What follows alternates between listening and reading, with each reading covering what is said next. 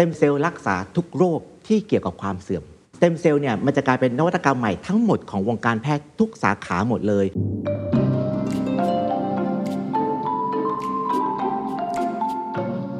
เอาจริงๆไม่ใช่แค่ผมหรอกทุกงานวิจัยในประเทศไทยการสนับสนุนยังน้อยอ่ะเรารักในสิ่งที่เราทำผมไม่เห็นอุปสรรค This is the Standard Podcast Eye-opening for your ears The Secret Sauceสวัสดีครับผมเคนนครินทร์และนี่คือ The Secret Sauce Podcast The Secret Sauce ตอนนี้ได้รับการสนับสนุนโดย MEDEZE What's your secret สเต็มเซลล์คืออะไรแล้วเราสามารถใช้มันมาทำประโยชน์กับร่างกายของเราอย่างไรได้บ้างธุรกิจที่เกี่ยวข้องกับสเต็มเซลล์นั้นมีอะไรบ้างนะครับวันนี้อยากจะชวนคุยเรื่องอุตสาหกรรมการแพทย์เป็น Biotechnology ทุกท่านทราบอยู่แล้วว่ามันคือเทรนด์แห่งอนาคตนะครับ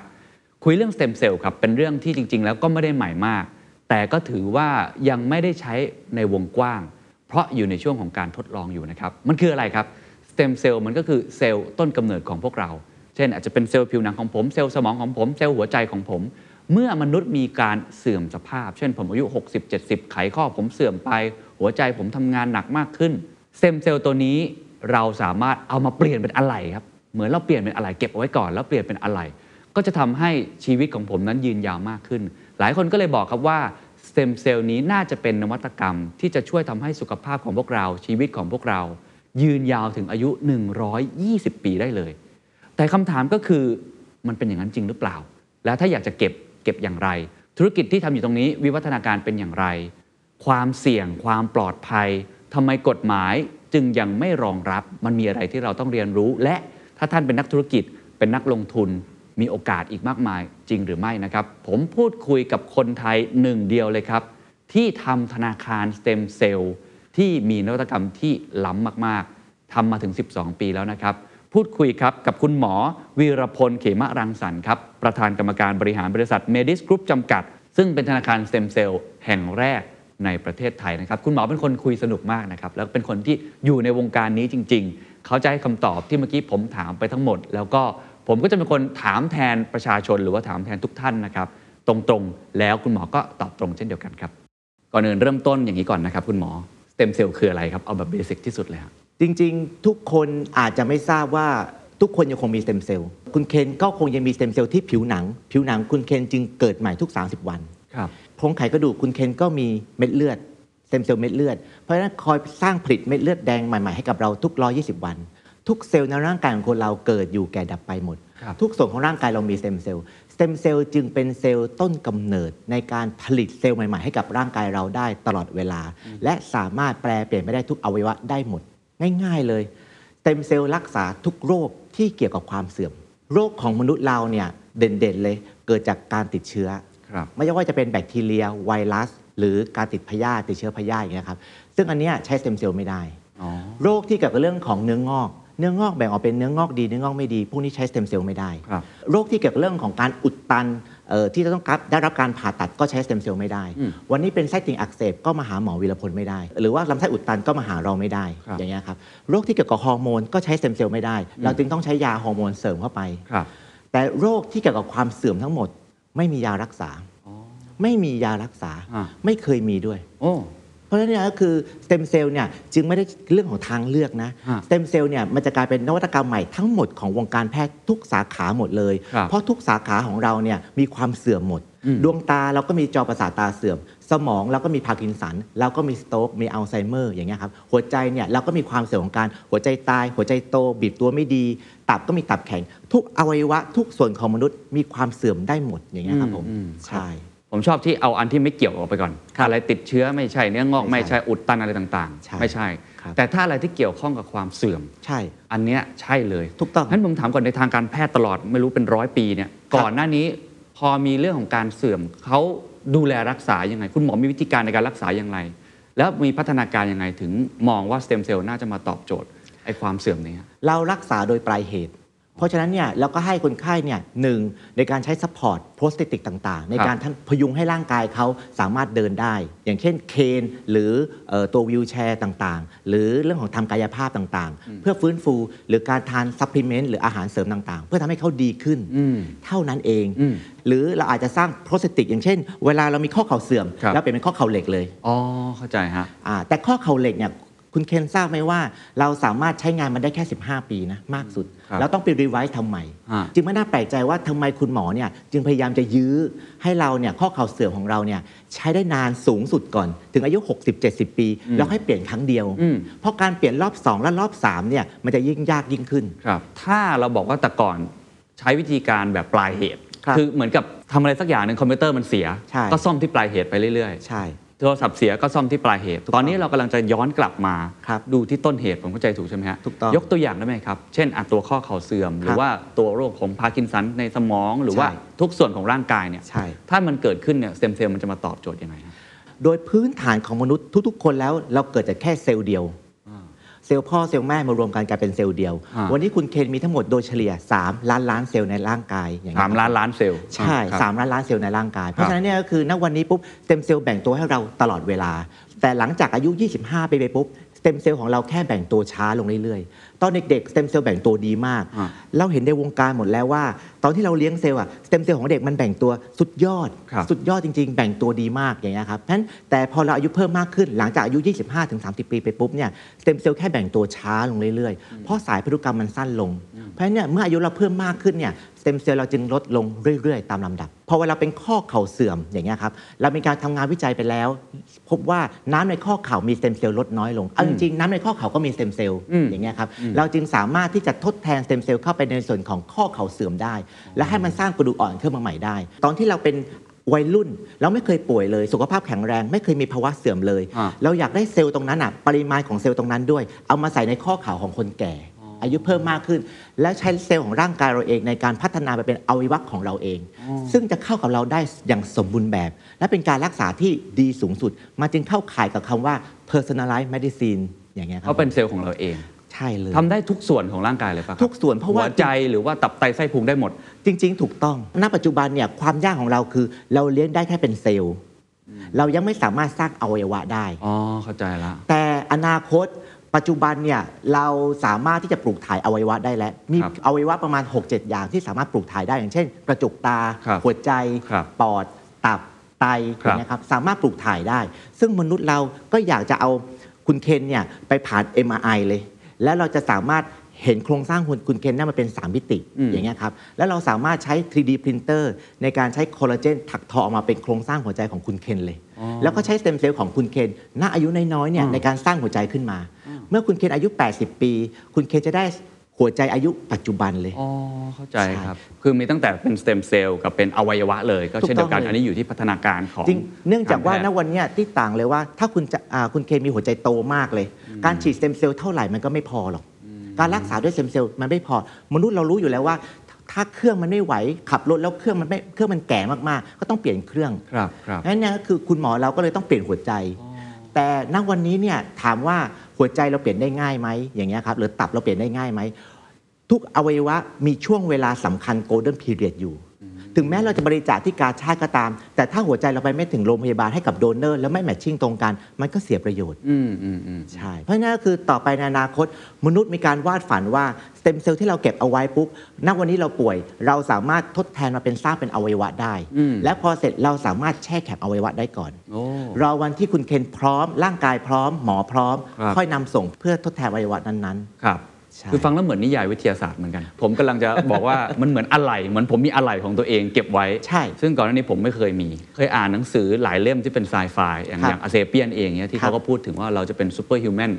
มนุษย์จะอายุเป็นร้อยปีถ้าเราไม่เจออุบัติเหตุนะหรือว่าเราไม่ทำตัวเองมันเป็นการฝืนธรรมชาติมนุษย์ไหมครับไม่ไม่เพราะว่าโดยจริงๆแล้วเนี่ยอยากจะบอกว่าด้วยสายพันธุกรรมของมนุษย์เราเห็นแล้วว่าถ้าเซลล์ผิวหนังของคุณเคนเนี่ยมีการแบ่งตัวทุกสามสิบวันโดยธรรมชาติมันจะต้องตายไปเกิดจากหนังแท้กลายเป็นหนังกำพร้าแล้วกลายกลายเป็นขี้ใครแล้วหลุดไปทุกการแบ่งตัวแบบนี้เราไปนับสายพันธุกรรมเราพบว่าสเต็มเซลล์สามารถแบ่งตัวได้ถึงหนึ่งร้อยยี่สิบปีมันจึงเป็นมันจึงเป็นบทบัญญัติว่าทำไมเนี้ยบีบางท่านเคยพูดว่า เราจะยืนยาวถึงหนึ่งร้อยยี่สิบปีมันมาจากสายพันธุกรรมของ Human Genome Project คือ full potential ของมนุษย์ที่จะอยู่ได้จริงๆหนึ่งร้อยยี่สิบปีถ้าได้เชิงพันธุกรรมแต่เราตายก่อนใช่เพราะว่ามันเสื่อมเสื่อมด้วยกับแต่ก่อนเนี่ยดึกดำบรรพ์เลยเราอาจจะโดนฆ่าตายด้วยการสัตว์มาฆ่าเรากินอย่างเงี้ยครับคือมีอุบัติเหตุมีภัยพิบัติมีอะไรต่างๆเป็นภัยคุกคามแต่ตอนนี้เราจะมีออโตเมชันคาร์แล้วคุณหมอเราอ่ะเราใช้ เอ ไอ มาจับเกี่ยวกับเรื่องของการอ่านเอ็กซเรย์กับ เอ็ม อาร์ ไอ แล้วต่อไปปุ๊บเนี่ยการเทสติ้งต่างๆจะลึกไปถึงทางด้านยีนอย่างเงี้ยครับเราสามารถต่อต่อพันธุกรรมได้ด้วยมนุษย์จะตายช้าลงจะโอกาสจะตายยากมากเพราะหมอเราก็จะเก่งเพิ่มมากขึ้นอ่าเข้าใจครับเพราะฉะนั้นเอาแบบภาพแบบสุดปลายทางได้ไหมฮะเอาแบบฝันเลยถ้าสเต็มเซลล์มันประสบความสำเร็จวิทยาการทางการแพทย์มันใช้เป็นที่วงกว้างเนี่ยภาพมันจะเป็นไงมนุษย์จะอายุหนึ่งร้อยยี่สิบปีผมจะมีอะไหล่ของตัวเองเก็บไว้ผมจะหน้าผมเหี่ยวผมก็ใช้สเต็มเซลล์มาปลูกให้มันหน้าผมเต่งตึงอันนั้นคือความฝันของทางการแพทย์ป่ะฮะปกติเลยเพราะจริงๆเนี่ยเราไม่ได้อยากให้คนอยู่เป็นร้อยปีนะแล้วอยากให้เขามีคุณภาพชีวิตที่ดีหมอเราเนี่ยได้แค่การ preventionพูดไปเฮ้ออย่างเงี้ยครับแต่ส่วนใหญ่แล้วอ่ะเกือบ เก้าสิบเปอร์เซ็นต์ หรือ หนึ่งร้อยเปอร์เซ็นต์ ของคุณหมอที่ทำหน้าที่คือการซ่อมแซมอย่างเดียวอืม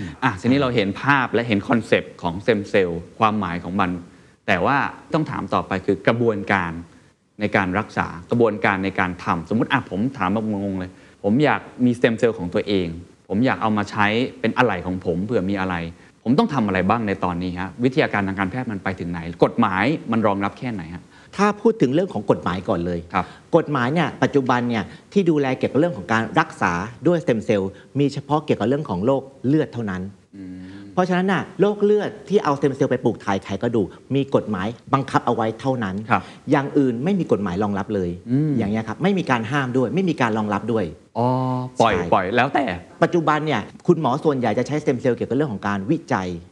ซึ่งเข้าสู่คลินิคอลเฟสสี่ไปแล้วรอการเป็นStandard of Guideline ในการที่จะรักษาคนไข้ในอนาคตทั้งหมดใช่ซึ่งปัจจุบันตอนนี้คุณหมอก็ไปเรียนกันเยอะมากบทของ stem cell เนี่ยจะค่อยๆ implementation เข้าไปสู่นักเรียนแพทย์แล้วก็เข้าไปสู่การเฉพาะทางต่างๆแต่มันยังไม่ถึงเวลาเพราะจริงๆเนี่ยทุกอะไรใหม่ๆในทางการแพทย์ปุ๊บเนี่ยต้องรออย่างน้อยยี่สิบปีกว่าจะกลายเป็น Standard Guideline เพราะว่าช่วงนี้ก็อยู่ในช่วงของการทดลองถูกต้องการเรียนรู้ในคนวิจัยพัฒนาอะไรต่างๆถูกต้องแต่ว่าที่ที่เขาได้ใช้แน่ๆคือเกี่ยวกับโรคเกี่ยวกับเลือดซึ่งมีอะไรบ้างครับยกตัวอย่างนะทุกโรคที่เกี่ยวกับเรื่องของการปลูกถ่ายไขกระดูกทำได้หมดเลยสเต็มเซลล์คือการทดแทนเพราะฉะนั้นเมื่อไหร่ก็ตามระบบโรคเลือดเป็นมะเร็งเม็ดเลือดขาวหรือโพรงขาวในกระดูกฝ่อสามารถใช้ได้หมดเลยในการเปลี่ยนถ่ายระบบเลือดแต่เหตุผลที่อวัยวะอย่างอื่นเขายังไม่ไม่ได้ approve เพราะอะไรเพราะงานวิจัยยังไม่ถึงยี่สิบปีปกติทางการแพทย์เนี่ยต้องมีการทำงานวิจัยก่อนหลังจากนั้นเนี่ยจะมีการทำรีวิวหลังจากทำรีวิวกลายเป็น meta analysis หลังจาก meta analysis ค่อยเป็น textbook guideline ต่อไปเพราะทั้งหมดเนี่ยก็กลายเป็นยี่สิบปีอย่างน้อยอ่ะแล้วมีข้อคอนเซิร์นอื่นไหมครับในเชิงกฎหมายในเชิงจริยธรรมหรือว่าอื่นๆที่เขากำลังถกเถียงกันปกติจริยธรรมคือโคลนวีรพลมาอีกคนนึงแล้วฆ่าวีรพลคนนั้นเพื่อเอาหัวใจเข้ามาอันนี้ผิดจริยธรรมใช่แต่การใช้เซลล์ของตัวเองการฝากเต็มเซลล์ของตัวเอ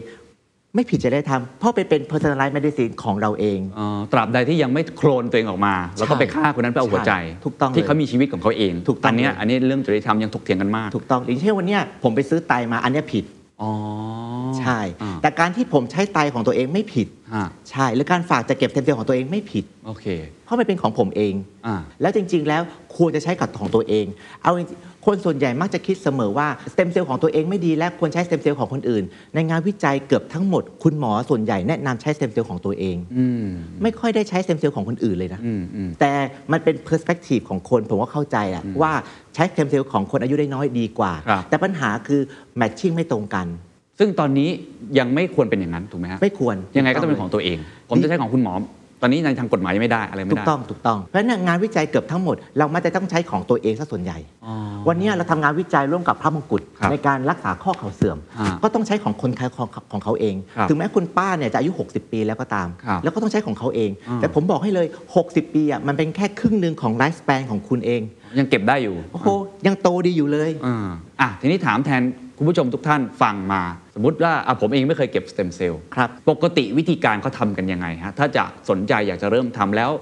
มันมีประโยชน์จริงหรือเพราะตอนนี้ก็ยังไม่มีผลออกมาที่แน่นอนผมไม่ได้มีโรคเกี่ยวกับเลือดถูกไหมฮะแต่ผมจะเก็บไปทำไมตอนนี้อาจจะเป็นคำถามพ่วงเลยโดยปกติเนี่ยเรามีเก็บสเต็มเซลล์โรคเลือดกับสเต็มเซลล์เนื้อเยื่อคนเราเป็นโรคเลือดน้อยมากเราไม่จะเป็นเนื้อเยื่อมากกว่าอะไรคือเนื้อเยื่อบ้าง ผิวหนังกล้ามเนื้อตาสมองหัวใจตับม้ามปอดลำไส้ไตกระดูกกระดูกเป็นเนื้อเยื่อหมดเลยได้หมดเลยเพราะฉะนั้นส่วนใหญ่แล้วเรามักจะเน้นในการจัดเก็บเต็มเซลล์เนื้อเยื่อมากกว่าเพื่อเอาไปรักษาหรือทำโคลนนิ่งอวัยวะให้เราในอนาคตมากกว่าเนื้อเยื่อเนี่ยทุกส่วนของคุณเคนมีเต็มเซลล์หมดแต่คุณหมอเรามักจะต้องใช้คำว่าบาดเจ็บน้อยสุดรุนแรงน้อยสุดในการจัดเก็บเซลล์เซลล์ให้กับคุณเคนอย่างเงี้ยครับเพราะฉะนั้นก็คือจริงๆผมสามารถหาเซลล์เซลล์จากหัวใจคุณเคนก็ได้กล้ามเนื้อก็ได้ปอดก็ได้แต่มันค่อนข้างเจ็บมากคุณเคนคงไม่ให้ผมเก็บ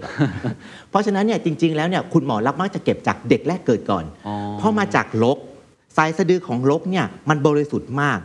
กแม่เอาส่วนตรงที่ติดกับแม่นะครับเพราะจะมีเซลล์แม่ปนแต่ตรงสายสะดือเนี่ยมันจะเป็นเซลล์อันบริสุทธิ์ของเด็กน้อยเลยไปเป็นเนื้อเยื่อ ดี เอ็น เอ ของเด็กน้อยเลยเราสามารถจัดเก็บเซลล์เซลล์ตรงนั้นให้ได้เลยแต่คุณหมอเราเราเป็นนักอินโนเวชันเราคือคนสร้างเนาะเด็กคือคนที่ได้ผลประโยชน์เนาะเราก็เลยอยากจะให้คนเนี่ยได้ใช้บ้างเพราะคุณหมอเราผมเนี่ยอยากรักษาคนปัจจุบันนะผมไม่ได้อยากรักษาเด็กในอนาคตเพราะฉะนั้นเนี่ยก็คือที่อเมริกาเนี่ยเป็นโนว์ฮาวของอเมริกาครับเขามีการดูดไขมันเยอะเขาจึงมีการเห็นได้เลยว่าทุกหนึ่งกรัมของไขมันเรามีสเต็มเซลล์ ห้าพัน ตัวถึง หนึ่งหมื่น ตัวแล้วแต่ความแข็งแรงมันจะมีสเต็มเซลล์แทรกอยู่ในชั้นพุงของเราอย่างเงี้ยครับเพราะฉะนั้นก็คือในกรณีที่เป็นผู้ใหญ่แล้วโตแล้วอายุมากกว่าสิบห้าปีขึ้นไปจะต้องจัดเก็บจากไขมันเท่านั้นอ๋อก็คือสมมติผมเดินเข้าไปหาคุณหมอใช่หมอก็จะดูดพุงผมออกมาถูกต้องแล้วเราใช้ได้แค่สามสิบ ซี ซี แล้วก็ได้เนื้อเยื่อหรือ ดี เอ็น เอ ของคุณเคนแล้วแค่นั้นก็สามารถเพาะเลี้ยงสเต็มเซลล์เป็นอวัยวะได้แล้วเพราะจริงๆทุกอย่างเลยฮะเอาไว้ทุกอย่างเลยใช่ณวันนี้เนี่ยเราเกินเลยไปถึงคำว่าเพาะเลี้ยงสเต็มเซลล์จากไขมันอันนี้เป็นดึกดำบรรพ์ยี่สิบปีไปแล้วซึ่งตรงนี้เราสามารถแปลเปลี่ยนสเต็มเซลล์กลายเป็นเซลล์หัวใจเซลล์ตับเซลล์ปอดเซลล์กระดูกเรียบร้อยหมดแล้วและมีคนทำคอมมิชชั่นคิดขายหมดแล้วตอนนี้เรากำลังวิ่งถึงคำว่าสร้างอวัยวะบริษัทเราจึงกระโดดไปเป็นการสร้างอวัยวะใช่อันนี้คือผลงานของนักวิทยาศาสตร์แต่คุณหมอเนี่ยเราก็เริ่มที่จะเอาสเต็มเซลล์ไปทดลองในงานทำงานวิจัยเพราะฉะนั้นคุณหมอจะตามหลังนักวิทยาศาสตร์ประมาณสักสิบปีเพราะเอาไปใช้จริงใช่ถูกต้องคือในข้อเฟสหนึ่งเฟสสองเฟสสามเฟสสี่จะใช้เวลาประมาณเกือบยี่สิบปีแค่นั้นเองครับถ้าอย่างนั้นผมถามตรงๆนี้เลยในเมื่อมันใช้ไม่ได้ผมจะเก็บทำไมฮะตอนนี้ผมอยากจะบอกได้เลยว่ามนุษย์เรารู้ไปแล้วว่าเซลล์ของเราดีสุดแล้วเราจะไม่สามารถเอาอะไรมาทดแทนเซลล์ของเราได้เมื่อไหร่ก็ตามคุณเคนอายุเพิ่มขึ้นประมาณสักเจ็ดสิบปีและคุณเคนเนี่ยมีข้อเข่าเสื่อมเป็นพาร์กินสันคุณเคนบอกว่าวันนี้ผมอยากใช้สเต็มเซลล์ของตัวเองแล้วแล้วคุณเคนขอเก็บวันนั้นเลยคุณเคนจะได้สเต็มเซลล์อายุเจ็ดสิบปีนะซึ่งวันนี้ปุ๊บเนี่ยจริงๆแล้วนวัตกรรมทางการแพทย์สามารถแช่แข็งสเต็มเซลล์แล้วก็เก็บสเต็มเซลล์ให้กับคุณเคนตอนอายุ ยี่สิบถึงสามสิบ ตอนนี้ไว้เลยแล้วเมื่อไหร่ก็ตามคุณเคนอายุหกสิบ เจ็ดสิบ แปดสิบคุณเคนสามารถที่จะใช้สเต็มเซลล์ณวันนี้เอามาทดแทนอวัยวะตอนนั้นได้ศักยภาพสมบูรณ์แบบและมันดีมากเติบโตดีมากเมื่อเปรียบเทียบกับคุณเคนตอนอายุเจ็ดสิบปีเมื่อผมสร้างหัวใจให้กับคุณเคนตอนอายุยี่สิบ เจ็ดสิบปีคุณเคนจะได้อวัยวะหัวใจตอนอายุ ยี่สิบ สามสิบเท่านั้นเองอย่างนี้ครับเหมือนกับวันนี้ผู้หญิงเราไม่อยากท้องอยากมีแฟนก่อนและพอเสร็จปุ๊บเนี่ยก็คืออายุสี่สิบค่อยมีการตั้งท้องเพราะฉะนั้นอายุสามสิบไปเก็บไข่ก่อนก็เป็นปกติอย่างนี้ครับเป็นเทรนด์ของปัจจุบันและอย่างนี้ครับผมแล้วเขาอายุสี่สิบค่อยละลายไข่ตรงนั้นอ่ะเอามาใส่ในโพรงมดลูกอย่างนี้ครับผมใช่ก็เป็นเด็กน้อยขึ้นมาซึ่งวันนั้นเนี่ยอายุสี่สิบคุณเคนอาจจะไม่ทราบว่าโอกาสที่เราจะตั้งท้องต่ำลงมากเลยอันนั้นเนี่ยเป็นแค่เรื่องของเด็กของการอยากมีลูกนะแต่วันนี้ถ้าอยากจะต้องซ่อมแซมอวัยวะของคุณเคนทั้งหมดเลยคุณเคนต้องมี raw material หรือสายพันธุกรรมแม่พิมพ์ให้กับผมตอนอายุน้อยๆถ้าผมถามแบบอาจจะ negative นิดนึงนะแต่เพื่อเพิ่มความมั่นใจให้กับคุณคือนวัตกรรมในการเก็บไข่เนี่ยมันทำมานานดังนั้นมันมันเห็นภาพชัดว่าเออมันเป็นมันเกิดขึ้นจริงแล้วในตอนนี้คนอายุยี่สิบอ่ะลองไปเก็บไว้ก่อนสี่สิบว่ากันอย่างที่คุณหมอพูดแต่ว่าตัวสเต็มเซลล์เนี่ยมันยังไม่มีผลวิจัยที่รองรับเพราะมันใช้เวลาอย่างที่เราคุยกันสมมติผมเก็บวันนี้ผ่านไปอีกสามสิบปีอ่ะมันเจ๊งปรากฏว่ามีความเสี่ยงเกิดขึ้นมีภัยแทรกซ้อนสเต็มเซลล์ไม่สามารถทำได้ปิดประตูทำไงฮะเอาจริงๆไม่อยากจะบอกเลยว่าสเต็มเซลล์เนี่ยเกิดมาพร้อมๆกับการทำโคลนนิ่งกับการทำเด็กเลี้ยงเด็กหลอดแก้วจริงๆเล็กเด็กหลอดแก้วมาทีหลังนิดนึงด้วยซ้ำไปแต่สเต็มเซลล์เนี่ยมันกว้างมากมันไม่ได้เป็นฟิลเดียวมันเป็นทุกฟิลเลยอย่างนี้ครับเพราะฉะนั้นก็คือสเต็มเซลล์เนี่ยณวันนี้เนี่ยถ้าพูดถึงเรื่องของการจัดเก็บไข่เนี่ยมีเปเปอร์ไม่ถึงล้านฉบับสเต็มเซลล์เลือดก็มีเปเปอร์ไม่ถึงล้านกว่าฉบับเองแต่สเต็มเซลล์เนื้อเยื่อเนี่ยผลงานวิจัยมาเป็นล็อกเคิร์ฟไปแล้วผลงานวิจัยมันเยอะมากเลยไม่ว่าใครในวงการไซทิสหรือทางด้าน medical science หรือที่เขาจะเป็นการสร้างอวัยวะทุกคนทำงานทั้งนั้นสเต็มเซลล์หมดเลยแต่ทำไมมันยังไม่เกิดขึ้นเหมือนกับการ ฝากไข่ฮะเอาจริงๆเกิดขึ้นแล้วจริงๆเรามีการฝากจัดเก็บสเต็มเซลล์มาประมาณทั้งหมดสิบสองปีที่ผ่านมาใช่แต่มีบริษัทก่อนหน้าเราในการจัดเก็บสเต็มเซลล์ประมาณสักสิบแปดปีที่ผ่านมาด้วยซ้ำไปมันไม่ได้เพิ่งเกิดมันเกิดมานานแล้วแต่แค่คนเชื่อว่าสเต็มเซลล์มีเอาไว้รักษาแค่ความอ่อนเยาว์ใบหน้าเท่านั้นแต่ความจริงไม่ใช่เลยมันเป็นสายพันธุกรรมของเราตั้งแต่ตอนต้นในการทำให้เราเนี่ยมีสุขภาพแข็งแรงเมื่อเราอายุเพิ่มมากขึ้นแต่ว่า use case จริงยังไม่เกิดเกิดเฉพาะเกี่ยวกับเลือดก่อนในตอนนี้ความหมายคำว่าที่ผมบอกคุณเคนเรื่องของ clinical trial ทั้งหมดสี่ เฟสเนี่ยก็คือสิบกว่าล้านฉบับเนี่ยก็คือว่าทุกอย่างทำในคนหมดแล้วณปัจจุบันเนี่ยไม่จะบอกคุณเคนนะทำในคนเกือบหมดแล้วแต่แค่ไม่เป็น standard guideline อ๋อคุณหมอคิดว่าใช้เวลากี่ปีครับที่จะเป็น standard guidelineมันมีเรื่องของปัญหาเกี่ยวกับเรื่องของการซื้อขายอวัยวะซื้อขายเซลล์ใช่ตรงนี้กฎหมายทั่วโลกจะต้องมีการเปลี่ยนแปลง อ, อย่างเช่นของเราปุ๊บเนี่ยเราทำงานวิจัยกับพระมงกุฎเพราะฉะนั้นเนี่ยก็คือหกสิบคนก็รักษาเป็นปกติเลยถ้าอยู่ในวงของงานวิจัยปุ๊บสามารถใช้ได้เป็นปกติเลยแต่ตอนนี้วงกว้างก็รอแค่เวลาถูกกฎหมายแล้วความพร้อมเอาจริงเนี่ยผมบอกให้เลยมันแพงอ๋อใช่น้ำยาเลี้ยงเซลล์ทั้งหมดมันมาจากอเมริกาหมดเลยคนไทยคนเอเชียยังผลิตเองไม่ได้ okay. สารคอมเพลต์ต่างๆมันมาจากอเมริกาหมดเลยเพราะฉะนั้นเด็กหลอดแก้วจึงแพง อ, อย่างเงี้ยครับเพราะน้ำทั้งหมดผลิตทั้งหมดมันอิมพอร์ตมาหมดเลยเมื่อไหร่ก็ตามเนี่ยเราสามารถที่จะมีผลิตน้ำเลี้ยงเซลล์ได้เองมีเครื่องผลิตเซลล์ได้เองคอสจะต่ำลงมันจึงสามารถที่จะฟิตกับฟาร์มาโคอิคโนมิกได้ดีครับพูดถึงการเพาะเลี้ยงหรือว่าการเนี่ยที่คุณหมอบอกว่าต้องใช้น้ำยาในการทำอะไรต่างๆเนี่ยอย่างอย่างแลบของของ MEDEZE เองเนี่ยฮะมันมีความยากยังไงกระบวนการสมมุติเอาไขมันจากพุงของผมไปแล้วกี่กรัมก็ว่ากันไปเนี่ยใช่มันเป็นยังไงฮะในห้องแลบทำอะไรกับมันบ้างเก็บไว้ยังไงเอาไปพัฒนายังไงต่อขั้นตอนแรกเนี่ยหลังจากการเก็บเนี่ยภายในสี่ชั่วโมงเราต้องมีการไอโซเลตหรือคัดแยกสเต็มเซลล์ออกมาเลยแล้วเอาไขมันทิ้งออกไปคงเหลือแค่สเต็มเซลล์แล้วก็จะเอาสเต็มเซลล์ลงเพลทมันก็จะเป็นหน้าตาเหมือนเซลล์ที่เราเห็นตัวเล็กๆตัวเล็กๆอย่างเงี้ยเวลาเรียนวิทยาศาสตร์ดูกล้องจุลทรรศน์แบบนั้นใช่ใช่เลยแล้วเราก็ต้องมีการเปลี่ยนน้ำยาทุกสามวันแล้วเราก็ต้องมานั่งดูเซลล์ทุกสามวันอุณหภูมิของน้ำเลี้ยงเซลล์ต้องคงที่สามสิบเจ็ดองศาความเปราะบางของเซลล์อยู่ที่ว่าน้ำเนี่ยต้องใส่แค่นิดเดียวอย่าใส่เยอะพอใส่เยอะเซลล์จะลอยมันไม่เกาะพื้นอย่างเงี้ยแต่พอใส่น้อยปุ๊บเนี่ยอุณหภูมิของห้องเลี้ยงเซลล์เนี่ยมันยี่สิบสององศาแต่ตู้เลี้ยงเซลล์จริงๆอ่ะมัน สามจุดเจ็ด องศาเท่ากับอุณหภูมิของร่างกายถ้าเราทำช้านักวิทยาศาสตร์ไม่คล่องแล้วก็ไปโดนเซลล์เซลล์ตายหมดอ่ะแล้วห้องก็ต้องเป็นระบบของคลีนรูมคลาสร้อยหมดเลยคลีนรูมคลาสร้อยคืออะไรก็คือว่าปกติห้องผ่าตัดเราใช้คลาสหมื่นก็คือมีฝุ่นเนี่ยน้อยกว่า ศูนย์จุดห้า ไมครอนพาร์ติเคิลน้อยกว่า ศูนย์จุดห้า ไมครอนผ่านได้หมื่นตัวต่อตารางฟุตแต่ถ้าสมมุติว่าคลีนรูมคลาสร้อยก็คือว่าฝุ่นน้อยกว่า ศูนย์จุดห้า ไมครอนผ่านได้ร้อยตัวต่อตารางฟุตน้อยมากจึงสะอาดมากมันต้องเป็นคลาส B หรือคลาสคลีนรูมคลาสร้อยแบบนี้ครับถึงจะสามารถเพาะเลี้ยงเซลล์ได้จึงไม่มีการเกิดภาวะของการ contamination หรือการติดเชื้อเลยหลังจากนั้นเนี่ยเราก็จะมีการเลี้ยงอย่างน้อยประมาณเกือบเดือนครับเลี้ยงนี่มันเลี้ยงด้วยอะไรครับเลี้ยงด้วยอาหารโอเคอาหารเนี่ยมันก็เหมือนว่าเราเลี้ยงเป็ดเลี้ยงไก่เลยแต่จริงๆเนี่ยมนุษย์เราเนี่ยก็คงคิดว่าเอ๊ะเซลล์ของเราต้องการอาหารอะไรนะเราจริงๆอ่ะเราแค่ copy ตัวเราเองนะทั้งหมดเลยเรายังไม่ได้สร้างสรรค์อะไรใหม่ๆมากนะเราแค่ copy ตัวเองเองเราคิดว่าในร่างกายเราเนี่ยเขาคงต้องการมีหนึ่งน้ำสองน้ำตาลไขมันโปรตีนโกรทฮอร์โมนฮอร์โมนอย่างเงี้ยครับก็เหมือนมนุษย์ปกติเลยใช่แล้วเราก็มิกซ์เข้าไปขยับอยู่ข้างในถูกต้องเลยทำยังไงก็ได้ให้มัน resemble หรือเหมือนกับตอนที่มันอยู่ในร่างกายเราครับแล้วเลี้ยงมันเป็นไปเรื่อยๆผมแวะไปดูได้ไหมฮะว่าควรจะทำมาก็จิผมเป็นยังไงอะไรเงี้ยแวะไปดูได้ควรจะเอาจริงๆเพราะคนส่วนใหญ่ไม่ทราบว่าประเทศไทยเราเนี่ยมีแลบใหญ่ขนาดนี้แล้วได้คุณภาพขนาดนี้เรามีการสอบจากอเมริกาเรียบร้อยแล้วจาก เอ เอ บี บี เราได้มีการผ่านแล้วเก๋ครับกับการจัดเก็บเราไม่ได้แพ้ใครอ่าเพราะฉะนั้นเล่าตรงนี้นึงพูดปูพื้นมาทั้งหมดเพื่อให้ทุกท่านเข้าใจผมว่าทุกท่านเข้าใจภาพมากขึ้นแล้วว่ามันคืออะไรเอาไปใช้ทำอะไรพัฒนาการถึงตรงไหนข้อจำกัดคืออะไรเงื่อนไขคืออะไรตัวธุรกิจของคุณหมอมองเห็นโอกาสอะไรแล้วตอนนี้ธุรกิจทำอะไรอยู่ครับ MEDEZE เนี่ยผมอ่ะตั้งใจทำเพื่อคนไทยแล้วก็ทั้งตั้งใจทำเพื่อคนเอเชียทั้งหมดอย่างเงี้ยครับเราจัดเก็บสเต็มเซลล์ให้กับคนตั้งแต่อายุน้อยๆเลยตั้งแต่เกิดเลยหรือเมื่อคุณพร้อมเราสามารถดูดจัดเก็บไขมันได้เลยเรามีการจัดเก็บไขมันตั้งแต่คนอายุสิบห้าจนกระทั่งถึงอายุเก้าสิบเลยซึ่งเราสามารถทำแบบนี้มาระยะเวลาประมาณสิบสองปีที่ผ่านมาเรามีการแตกสาขาออกไปต่างๆประเทศอย่างเช่นอินโดมาเลสิงคโปร์เวียดนามพม่ากัมพูชา นิวซีแลนด์ออสเตรเลียไต้หวันฮ่องกงเยอะมากใช่ถูกต้องเราไม่ได้แพ้ใครสิ่งที่เราเป็นคืออะไรบอกคุณผู้ชมเราคือธนาคารในการเก็บเราคือธนาคารจัดเก็บสเต็มเซลล์ครับใช่มันใช้อะไรบ้างครับกับการการเป็นธนาคารลงทุนอะไรกับอะไรบ้างครับลงทุนกับห้องแลบลงทุนกับนักวิทยาศาสตร์ทำยังไงเนี่ยให้นักวิทยาศาสตร์อยู่กับเราด้วยอย่างเงี้ยครับแล้วทำยังไงเมื่อเพื่อไม่ให้ระบบล่มระบบของเราเนี่ยมันต้องสามารถซัพพอร์ตได้สามร้อยหกสิบห้าวันสิบสองปีที่ผ่านมาโดยไม่มีวันไหนได้เจ๊งเลยเพราะฉะนั้นก็คือแบ็กบีไฮจริงๆของเราเนี่ยก็คือว่าเรามีระบบสองชุดครับอันนึงเจ๊งอีกอันนึงก็ต่อเลยเพราะฉะนั้นเราต้องซื้อระบบสองชุดมาตลอดอย่างเงี้ยเราไม่เคยมีระบบชุดเดียวถึงแม้คนเลี้ยงเซลล์ถึงเช่นวันนี้คุณเคนไปเก็บเซลล์กับผมนะ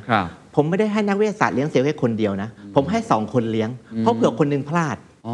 ใช่ทุกอย่างเนี่ยเป็นดับเบิลสแตนดาร์ดหมดเลยดับเบิลเวอร์ฟิเคชันหมดเลยในอุตสาหกรรมนี้ผมไม่แน่ใจมันเป็นยังไงนะอาจจะเล่าให้ฟังนิดนึงได้ไหมครับว่าธุรกิจที่เกี่ยวข้องกับการเก็บสเต็มเซลล์เนี่ยมันเป็นยังไงบ้างภาพรวมตลาด business model มันหาเงินยังไง revenue มันดีไหมมันอยู่ในเฟสไหนมันเป็นสตาร์ทอัพหรือว่าตอนนี้มันอยู่ในเฟสที่ถือได้ว่าหาละเลี้ยงชีพได้แล้วการแข่งขันเป็นยังไงครับผมก็ถือว่าน่าจะเป็นสตาร์ทอัพมั้งเพราะว่าตอนนี้ก็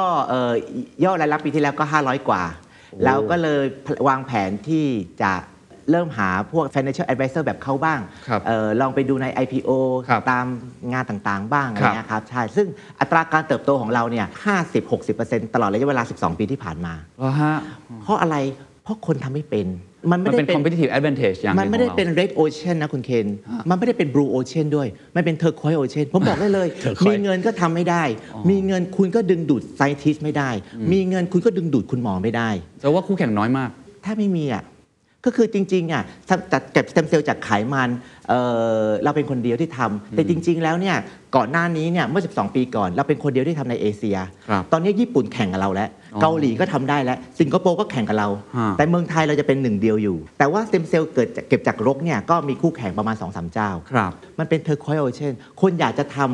ก็ทำได้แต่ว่าอาจจะทำดียากเพราะมันต้องใช้ความรู้ความเข้าใจ innovation แล้วมันต้องการใช้นักวิทยาศาสตร์ด้วยเองเช่นวันนี้ผมเปิดคลินิกเด็กหลอดแก้วขึ้นมามันไม่ใช่ว่าจะท้องเลยนะ ม, มันประกอบด้วยองค์ประกอบหลายๆอย่างมันเนี่ยด้วย environment อุณหภูมิความดันความชื้นอย่างเงี้ยครับความคล่องของคนอย่างเงี้ยครับผมมันจึงความไวปุ๊บความเนียนปุ๊บมันทำให้เด็กเกิดได้เหมือนการสเต็มเซลล์เนี่ยเราต้องมีความชำนาญค่อนข้างสูงเราเราถึงสามารถเลี้ยงได้ดีได้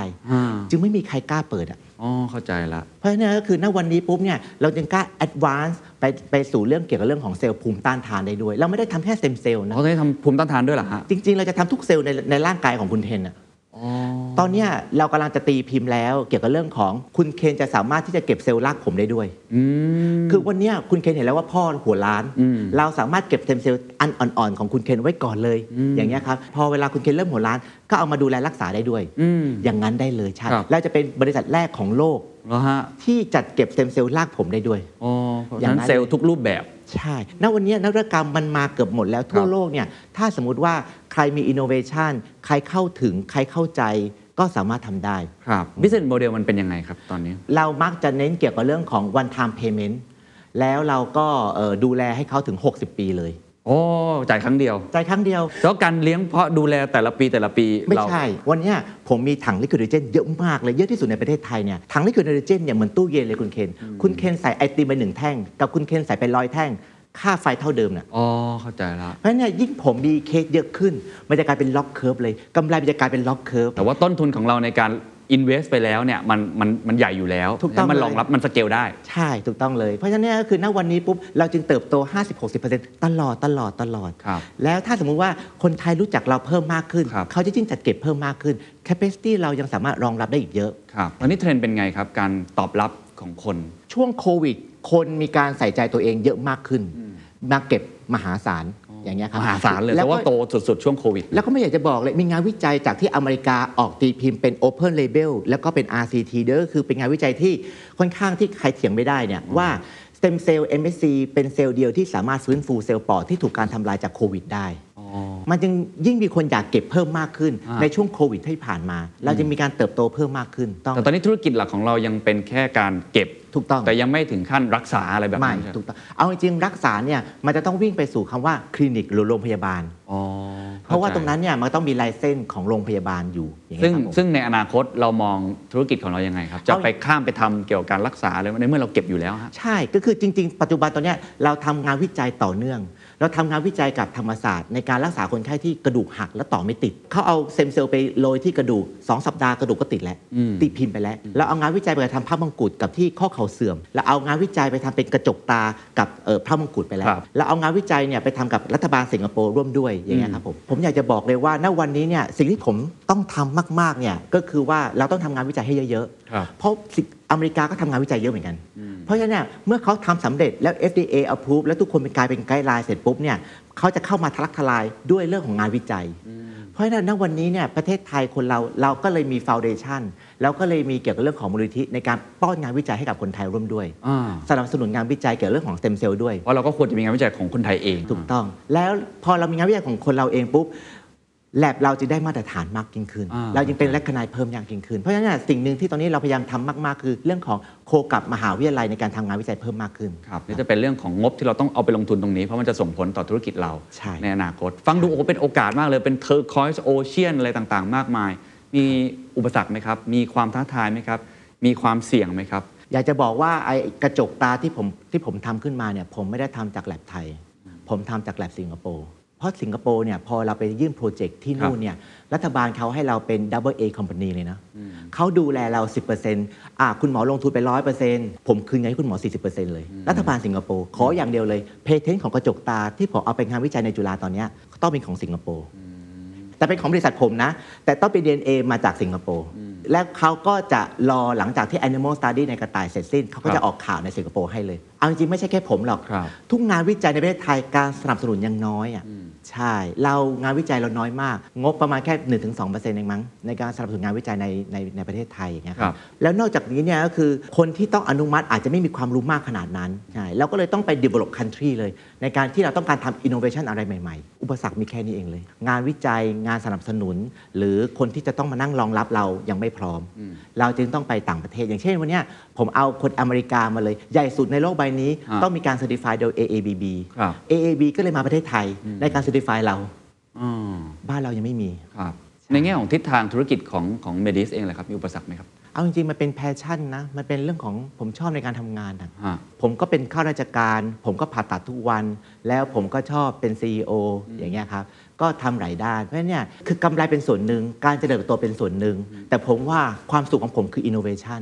วันนี้เนี่ยก็อย่างที่บอกอ่ะเราไม่ได้ทำแค่ stem cell banking แล้วตรวจสอบศักยภาพ เอ็น เค cell ได้ด้วยเพื่อเอาไป combat กับเชื้อโรคต่างๆเราสามารถทำ stem cell รากผมได้ด้วยสามารถทำอวัยวะได้ด้วยอย่างเงี้ยครับเมืองนอกเขาทึ่งเราซึ่งตรงนี้เนี่ยผมบอกได้เลยว่าทุกปีเนี่ยผมจะเอาเรื่องราวต่างๆที่ผมเป็น passion เนี่ยบอกให้พนักงานหรือลูกน้องเขาก็จะมี passion ไปเหมือนผมเนี่ยเรารักในสิ่งที่เราทำผมไม่เห็นอุปสรรคแต่อุปสรรคอาจจะเป็นเพราะว่า เอ่อ อาจจะมีคนน้อยมั้งให้ผมใช้มั้งคนที่มีสกิลเกี่ยวกับเรื่องของนักวิทยาศาสตร์อาจจะน้อยไปสำหรับเราครับใช่แต่ในมองทิศทางของเทรนด์ธุรกิจเรามองว่ายังไงก็ไม่มีอะไรอุปสรรคบอกได้เลยมันเป็นเซกเตอร์ใหม่มันเป็นอีโคโนมีที่ยังไม่เห็นฝั่งเลยนะผมบอกได้เลยสเต็มเซลล์ที่คุณเคนเก็บไว้ในวันนี้เนี่ยมันไม่ได้แค่สร้างอวัยวะนะหรือทดแทนส่วนที่คุณเคนศึกหล่อนะมันสามารถเอาไปทดสอบยาได้ด้วยมันกลายเป็น personalized medicine ในอนาคตเผื่อที่คุณเคนเนี่ยจะต้องใช้ยา target therapy เราสามารถเอายา target therapy ไปดูกับ stem cell ของคุณเคนก่อนแล้วดูซิว่ามัน react ยังไงใช่มันเป็นแบบนั้นอยู่แล้วและต่อไปในอนาคตเนี่ยเราสามารถใช้ CRISPR แคสไนน์ ซึ่งได้รางวัลดงเบลไปแล้วในการต่อเติมพันธุกรรมของ stem cell ของคุณเคนแล้วก็เอาไปเพิ่มขยายและประสานให้คุณเคนใหม่นั้นโอ้โหอนาคตมันยังไปอีกไกลมากมันยังไม่เห็นฝั่งเลยว่ามันจะจุดจบที่ไหน okay. แต่จริงๆแล้วเนี่ยเทคโนโลยีมันไปแน่นอนแต่แค่คนส่วนใหญ่เรามีแค่เซลล์แก่ๆเซลล์ที่เสื่อมสภาพไปแล้วป่วยแล้วเรามาหาหมอเราพวกเราไม่เคยมีเซลล์ที่เป็นต้นกำเนิดจริงๆอายุน้อยๆจริงๆแข็งแรงจริงๆเอาไว้เก็บอย่างเงี้ยครับผมพอพูดถึงเรื่องอนาคตว่ายังไม่ถึงฝั่งก็เลยช่วงท้ายอยากจะให้ช่วย overview หรือว่าอาจจะเป็นการ foresee ให้พวกเราหน่อยเพราะว่าคุณผู้ชมหลายท่านเนี่ยก็คงสนใจทั้งในแง่ของการเป็นผู้บริโภคเองนะครับเป็นผู้ใช้เองที่อาจจะสนใจเรื่องสเต็มเซลล์ก็ว่ากันไปนะครับหรือว่าในมุมของนักธุรกิจเองที่อยากจะกระโดดเข้ามาทำธุรกิจเกี่ยวข้องกับการแพทย์เพราะพูดเรื่อง CRISPR พูดเรื่อง Genomics พูดเรื่องสเต็มเซลล์เนี่ยผมว่ามันก็น่าสนใจในมุมของธุรกิจเพราะว่ามันมีอัพไซด์อีกค่อนข้างมากเนี่ยนะครับ รือว่าในมุมของประเทศเองเพราะประเทศไทยเนี่ยอยากจะสร้าง New S Curve สิบสาม อุตสาหกรรมเป้าหมายหนึ่งในนั้นก็คือการแพทย์ใช่ไหมเพราะเราเก่งด้านบริการอยู่แล้วเราก็ควรจะเกาะกระแสนี้ไปให้ได้เช่นเดียวกันสามมุมนี้ให้คุณหมอตอบทั้งสามมุมเอาทีละมุมเลยครับเอาเกี่ยวกับเรื่องของอุตสาหกรรมของทางการแพทย์ครับคือบ้านเราดีมากนะบ้านเราเป็น medical hub ผมอ่ะเติบโตจากสิงคโปร์นะผมไปเรียนที่สิงคโปร์ตั้งแต่เด็กๆผมไม่ได้เรียนที่คนไทยอย่างเงี้ยครับแต่ว่าผมไปเรียนหมอที่ศิริราชอย่างเงี้ยครับผมอยากจะบอกเลยว่าสิงคโปร์ยังไงก็เทียบเราไม่ได้เพราะว่าประชากรเขาน้อยกว่าเราเยอะสกิลการผ่าตัดเขาน้อยกว่าเราเยอะการดูแลคนไข้เขาก็ไม่ได้ดีเท่าเราเราเป็น medical hub ของจริงแต่เราแค่ไม่สามารถต่อวงจรให้ครบไม่สามารถที่จะลื่นไหลสมูทเรื่องของการดูแลคนไข้ได้ครบเท่านั้นเองเราไอโซเลตเราแตกแยกแค่นั้นเองครับโรงแรมต่อไปในอนาคตควรจะสามารถที่จะเวลาคนเข้าไปสามารถบอกเขาเลยว่าตอนนี้ฝุ่น พี เอ็ม เท่าไหร่ความชื้นเท่าไหร่อุณหภูมิเท่าไหร่อันที่สองเนี่ยก็คือว่าในส่วนของโรงพยาบาลเราก็สามารถที่จะมีการที่จะดิagnostic เยอะขึ้นตอนนี้เราเอา เอ ไอ มาจับ X-ray กับ เอ็ม อาร์ ไอ แล้วทำให้ความพลาดของหมอลดน้อยลงเรามีหมอผ่าตัดที่เก่งเรามีหมอที่มีสกิลได้ดีอย่างเงี้ยครับเพราะเนี่ยการที่เราสามารถที่จะสนับสนุนงานวิจัยแล้วก็ใช้สเต็มเซลล์ไปผนวกกับการรักษาผมว่าดียอดเยี่ยมแปลว่าตอนนี้ขาดเรื่องการสนับสนุนงานวิจัยสนับสนุนงานวิจัยเท่านั้นแค่เท่านั้นเลยผมบอกให้เลยทุกอย่างคนไทยพร้อมอยู่แล้วการบริการหมอเก่งๆมีหมดแล้วแต่งานวิจัยที่มัน breakthrough หน่อยใช่ไหมเป็น innovation อันนี้ยังน้อยซึ่งเราไม่มีอันที่สองเนี่ยก็คือเกี่ยวกับเรื่องของว่าถ้าคุณเป็นนักธุรกิจคุณอยากจะทำยังไงอย่างเงี้ยครับทุกอย่างเนี่ยเราควรจะต้องทำตั้งแต่ต้นน้ำกลางน้ำและปลายน้ำก็คือจริงๆบริษัทไม่ดีอยากจะทำบริษัทเพราะทำน้ำเลี้ยงเซลล์เองด้วยในอนาคตแต่ถ้าใครมีความรู้สามารถทำได้เลยครับเพราะจริงๆผมไม่ได้มีความรู้เรื่องน้ำมากอย่างเงี้ยครับผมใช่แต่ผมสามารถปรุงแต่งน้ำเลี้ยงเซลล์ได้มันมีโอกาสไม่มีโอกาสถ้าเกิดว่านักลงทุนมองเห็นจับคนเชี่ยวชาญมาก็อาจจะเกิดเป็นธุรกิจใหม่ไม่ต้อง import งานวิจัยของทั่วโลกเนี่ยกำไร สามสิบเปอร์เซ็นต์ เนี่ยอยู่ที่เรื่องของเซอร์วิสการรักษา สามสิบเปอร์เซ็นต์ เนี่ยอยู่ที่เรื่องของการแบงกิ้งอีก สี่สิบเปอร์เซ็นต์ เนี่ยอยู่ที่พื้นฐานการทำน้ำเลี้ยงเซลล์ถ้าคนไทยสามารถจับตรงนี้ได้มหาศาลนอกจากนี้ปุ๊บเนี่ยก็คือควรที่จะมีการพัฒนาสร้างโรงเรียนสร้างคอร์สต่างๆทำให้เรามีนักวิทยาศาสตร์เยอะขึ้น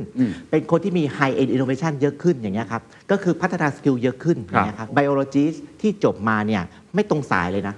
แต่เราต้องมาเทรนสี่เดือนเลยสี่เดือนเนี่ยทำเป็นไหมทำไม่เป็นคุณก็บายบายเลยอย่างเงี้ยครับแต่ถ้าสี่เป็นคุณทำเป็นปุ๊บคุณก็สามารถอยู่กับเราได้ต่อเลยซึ่งตรงเนี้ยเราต้องมานั่งเทรนตลอดเลยใช่มันลำบากเล็กน้อยอย่างเงี้ยครับเพราะนั่นก็คือถ้านักธุรกิจรายอยากทำปุ๊บเนี่ยผมคาดว่าคือจริงๆการทำ stem cell banking ไม่ได้ยากแล้วก็เรื่องของค่าใช้จ่ายเนี่ยผมเชื่อว่าจริงๆแล้วเนี่ยมันเป็น innovation profit margin สูงเพราะส่วนใหญ่เนี่ยการเติบโตของเซลล์มันเป็น lock curve สำหรับผู้บริโภคเนี่ยผมบอกได้เลยว่าผมมั่นใจยืนยัน หนึ่งร้อยเปอร์เซ็นต์สิ่งนี้มีอยู่ในทุกมหาลัยในโลกใบนี้อย่างเงี้ยครับมันจะถูก implement มันอยู่ในศาสตร์ของ regenerative medicine ไปแล้ว Harvard John Hopkins Clifford ทุกที่ เอฟ ดี ไอ ในสารมี stem cell lab หมดมันมาแน่นอนแต่วันนั้นเนี่ยเมื่อเทคโนโลยีมาถึงเมื่อคุณอยากให้หมอรักษาคุณแต่คุณไม่มีแม่พิมพ์ที่อันบริสุทธิ์หรืออันอ่อนเยาว์หรือแข็งแรงเนี่ยยังไงหมอไหนก็ไม่สามารถช่วยคุณได้การจัดเก็บstem cellเนี่ยผมว่าหนึ่งไม่ได้อันตรายเลยอันที่สองมันสำคัญอย่างยิ่งยวดเลยเราจึงอยากที่จะเก็บให้เด็กกับทุกคนในประเทศไทยให้สามารถจัดเก็บสเต็มเซลล์ได้เพราะฉะนั้นเนี่ยบริษัทเราเป็นบริษัทเดียวในประเทศไทยที่กล้ารับประกันคุณภาพสเต็มเซลล์ที่เราเลี้ยงอันที่สองเนี่ยก็คือว่าเมื่อเด็กๆน้อยๆเนี่ยคุณเก็บสเต็มเซลล์เนี่ยเราคืนเงินเลย หนึ่งร้อยเปอร์เซ็นต์ เลยเมื่อคุณเมื่อเด็กน้อยอายุสามสิบปีเพื่อให้พ่อแม่ตัดสินใจง่ายเลยณวันนี้จ่ายเงิน หนึ่งแสนห้าหมื่น เพื่อจัดเก็บสเต็มเซลล์ให้ลูกเมื่อครบอายุสามสิบปีคืนเงินหมดเลยอย่างน้อยเนี่ยเขาก็คิดได้เลยว่าดอกเบี้ยที่เกิดขึ้นระหว่างสามสิบปีเอามาดูแลสเต็มเซลล์ให้กับลูกเขาถึงหกสิบปีผมอยากจะฝากบอกคนไทยว่าควรจัดเก็บสเต็มเซลล์เพราะผมอยากช่วยทุกคนแต่ถ้าผมไม่มี raw mat ที่ดีผมก็ช่วยไม่ได้ And that's the secret sauceถ้าคุณชื่นชอบ The Secret Sauce เอพิโซดนี้นะครับก็ฝากแชร์ให้กับเพื่อนๆคุณต่อด้วยนะครับและคุณยังสามารถติดตาม The Secret Sauce ได้ใน Spotify, SoundCloud, Apple Podcast, Podbean, YouTube และ Podcast Player ที่คุณใช้อยู่นะครับและอย่าลืมติดตาม Facebook Fanpage The Secret Sauce เข้ามาติชมเข้ามาพูดคุยกับผมได้เลยนะครับ